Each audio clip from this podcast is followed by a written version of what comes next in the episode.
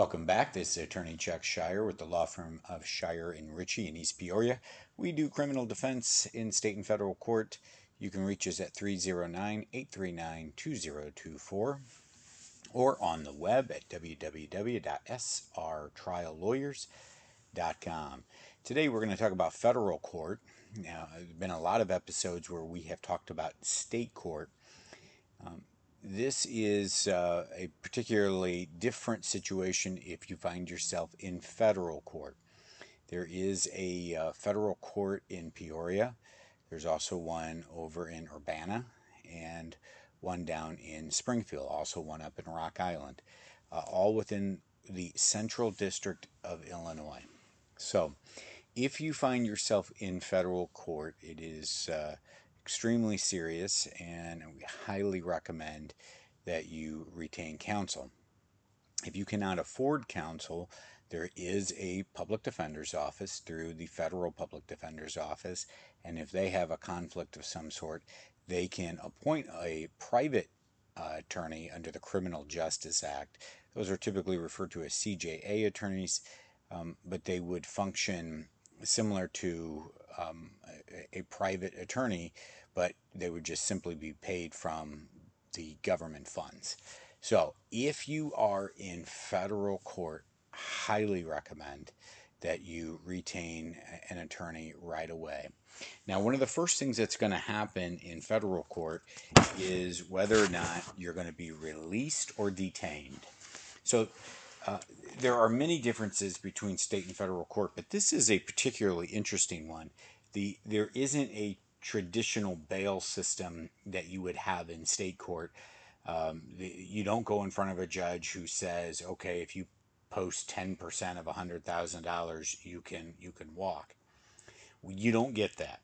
In federal court, there is a determination as to whether or not you're going to be released or whether or not you're going to be detained. Okay?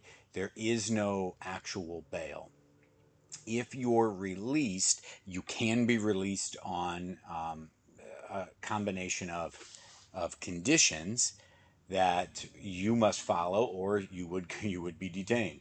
So remember, there's going to be two things. You're either going to be detained or you're going to be released. And this is going to happen typically right away, okay? Um, it's called a uh, detention hearing if it's if it's requested by the government. So when you make that first appearance, you're gonna find out whether or not they are detaining you or releasing you. This is not the uh, arraignment.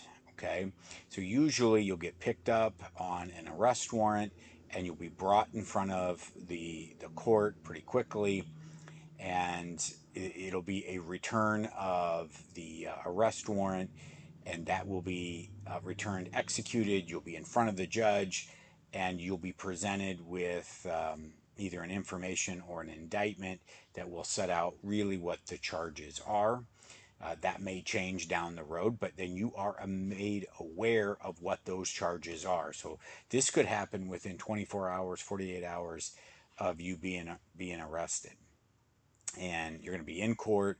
Um, be very, very smart if your loved ones would go out and hire private counsel. Um, private counsel or, or the public defender's office will be sitting right there next to you. Make sure that you are fully aware of what those charges are at this time. Um, again, it's not the arraignment, but the um, government then is asked whether or not they're seeking detention. All right, so that's this this very important thing about release or detention.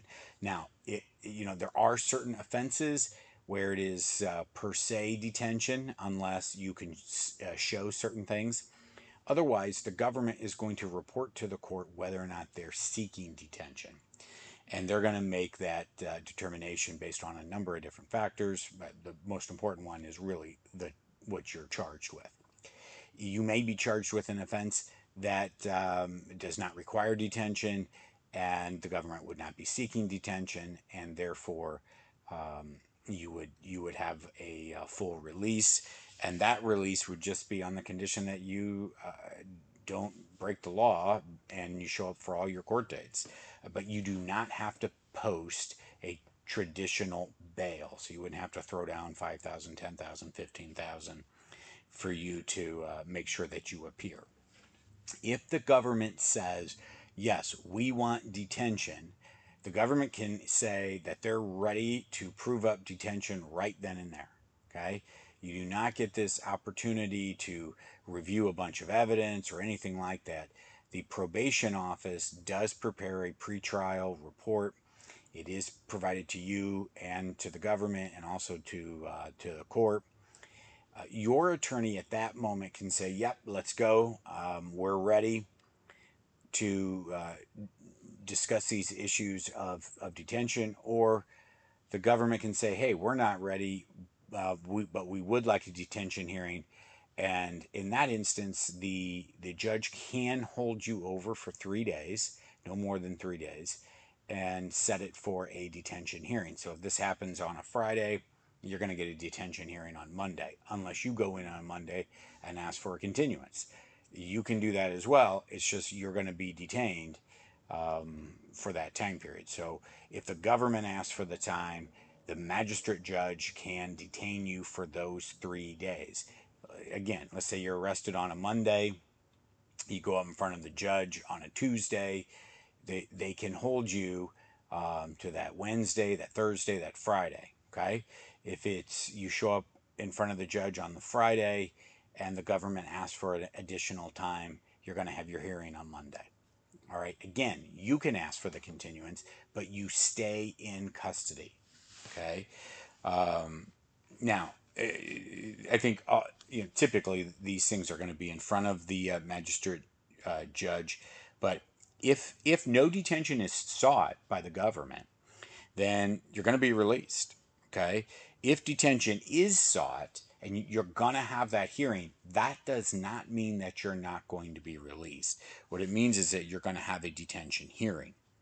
All right. So if you're having that detention hearing, there's a standard that the, the judges are only going to hold you if no condition or combination of conditions will reasonably assure your appearance or the safety of others. So this is sort of this danger to the community type thing.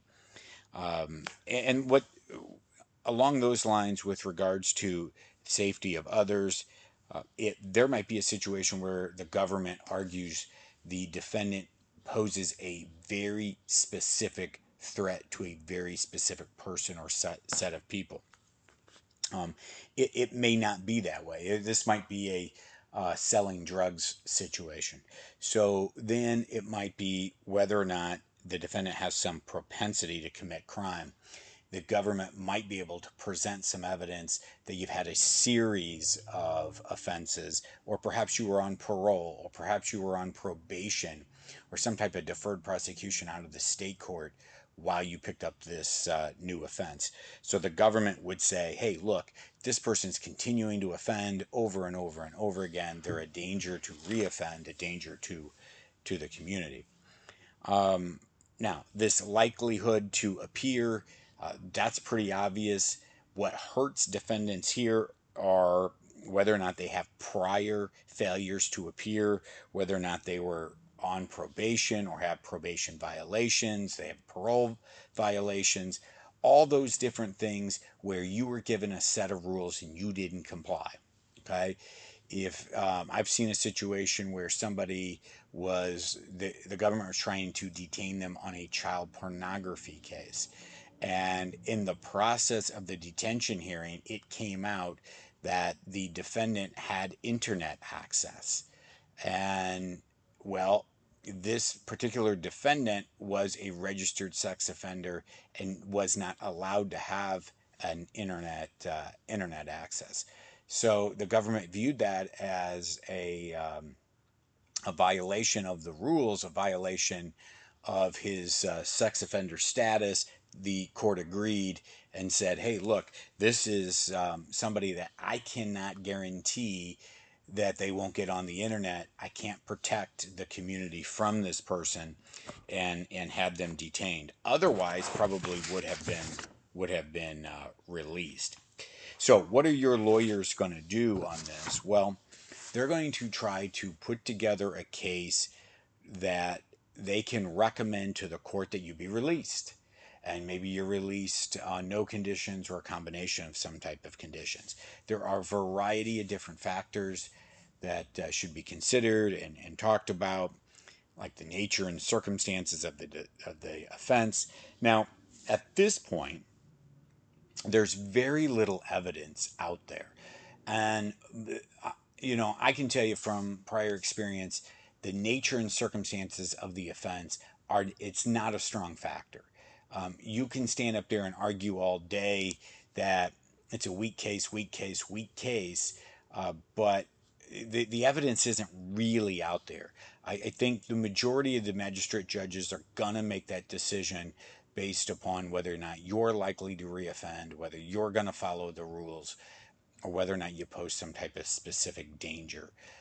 They're going to focus less on the nature and circumstances of the offense. Now, it, it is something that they consider and they should consider. Your lawyers will make that argument. But just know that going into that detention hearing, if you're focusing everything on, Judge, this is a weak case, um, you you may not ultimately get that uh, outcome that you're that you're looking for.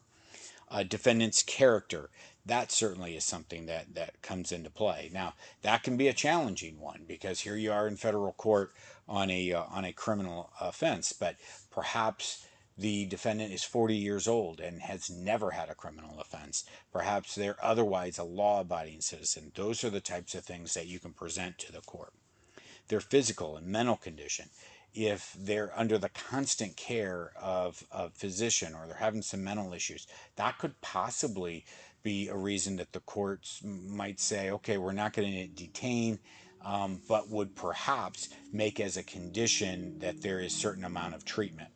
I've seen stuff where a defendant did not uh, uh, was not detained, but was released to some type of uh, rehab organization where they, they went into custody and stayed with an organization that helped them through uh, rehabilitation. Uh, could also be current employment, their family and, and community ties.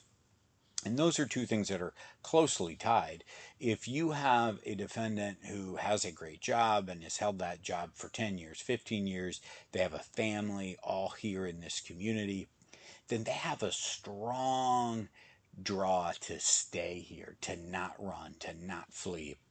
And if they have that strong tie to the community, you can you can make that argument uh, a history of drug or alcohol abuse. That certainly is going to play against a defendant who has that history of drug or alcohol abuse because that will uh, go to show that they have some issues.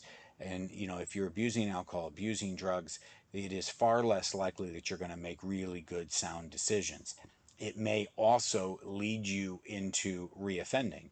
Um, it may also lead you to associate with people who are reoffending, which could take you down a, a really bad path. Um, and also, of course, the uh, the criminal history is um, is is very very important.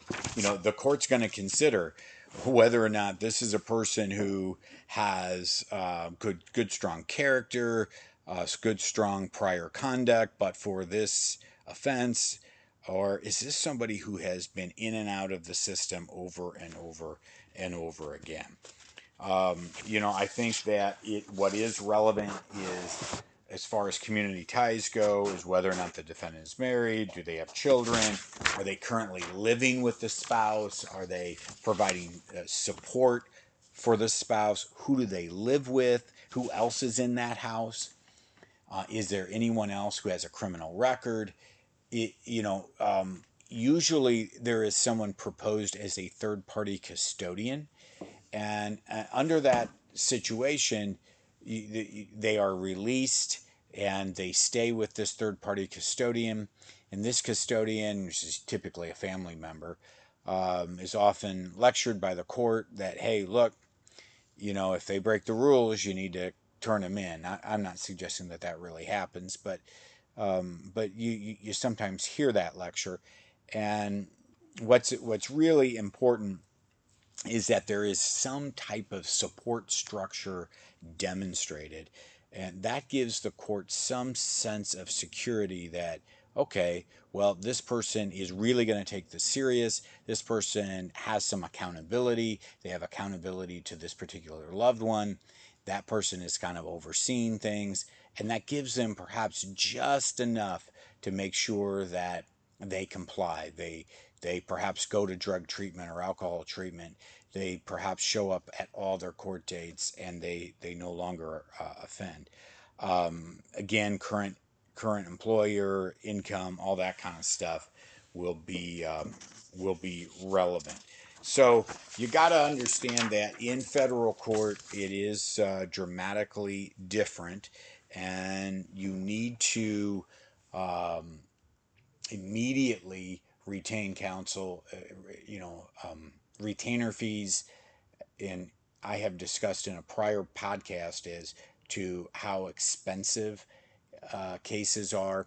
Federal cases are always more expensive. There is uh, usually far more evidence in a federal case. In a federal case, the evidence could be far more detailed.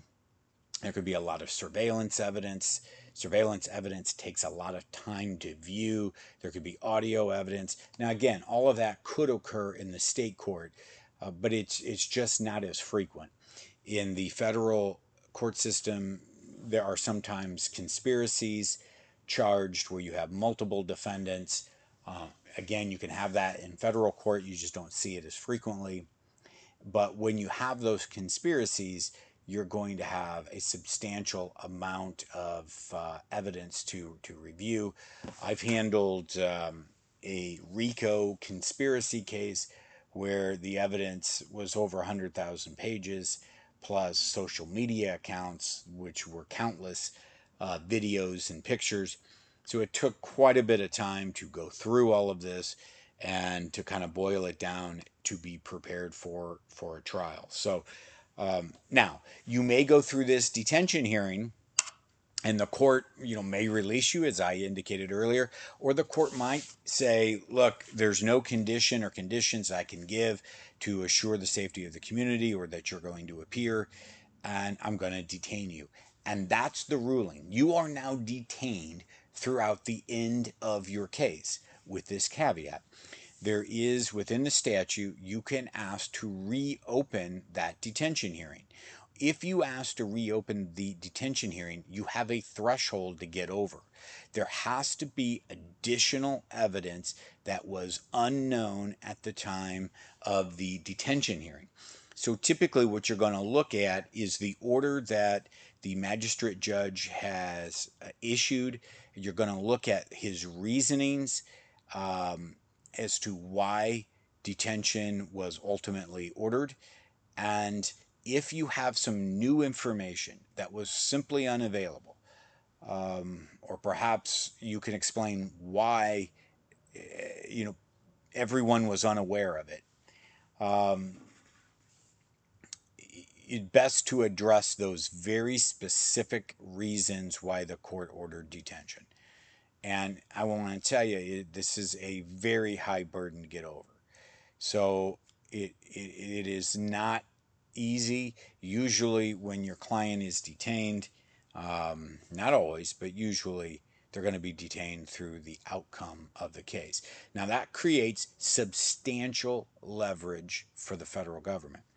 Usually, the federal government has much, many more resources than the state, local authorities, and those cases are um, much stronger, um, investigated to a, a greater detail, may have extensive evidence, and may come with consequences that uh, um, are much heavier than if the case was charged in state court. So there is substantial leverage. Uh, the if you are detained or if your loved one is detained, they are getting credit. So you need to be aware of that. They are getting credit. Now, there can be some very interesting different scenarios. You could have a situation where a defendant is picked up on a federal case, but they have a state parole hold. Now, this becomes a bit complicated, but if for some reason the court were to order release, your loved one, the defendant, would not even be released because there is a state parole hold. They would just go into state custody. Um, now, you know, if, and this can happen when you have a defendant who is on parole and state parole and they pick up a federal offense. And in fact, that's going to be quite common. Um, but the problem that they have is they're in federal custody. So they're not getting credit for their state parole time uh, now until the parole board meets. Now the parole board may meet and decide that there's no additional time needed because he's in federal custody. Um, that's certainly, you know, it is a possibility. Otherwise, you'll do your federal time, or if you're ultimately released from federal custody, and then you'd go back to do your state parole time. So um, I hope this has uh, helped you understand a little bit about the federal uh, system of release or detention. Again, remember if you are a loved one charged with a federal offense, it's very important you retain counsel and do that right away. Um, it is there are unbelievable consequences for a federal offense, and the evidence is uh, oftentimes overwhelming and you need to have representation. You need to make sure that this process is carried out fairly and, and carefully. Um, in other podcasts, you might want to check these out where we talk about federal procedure, how things work in the federal courts, um, how a federal sentencing hearing works, how uh, the federal sentencing guidelines are put together, and um, um you, you know, I, I think that you need to have a really clear understanding what you're up against in federal court. So thank you again for listening. Uh, we certainly wish you uh, all all the best. Uh, the law firm of Shire and Ritchie in East Peoria. We handle state and federal cases. We can be reached at 309 839 2024 or on the web at www.srtriallawyers.com. Stay safe, everybody.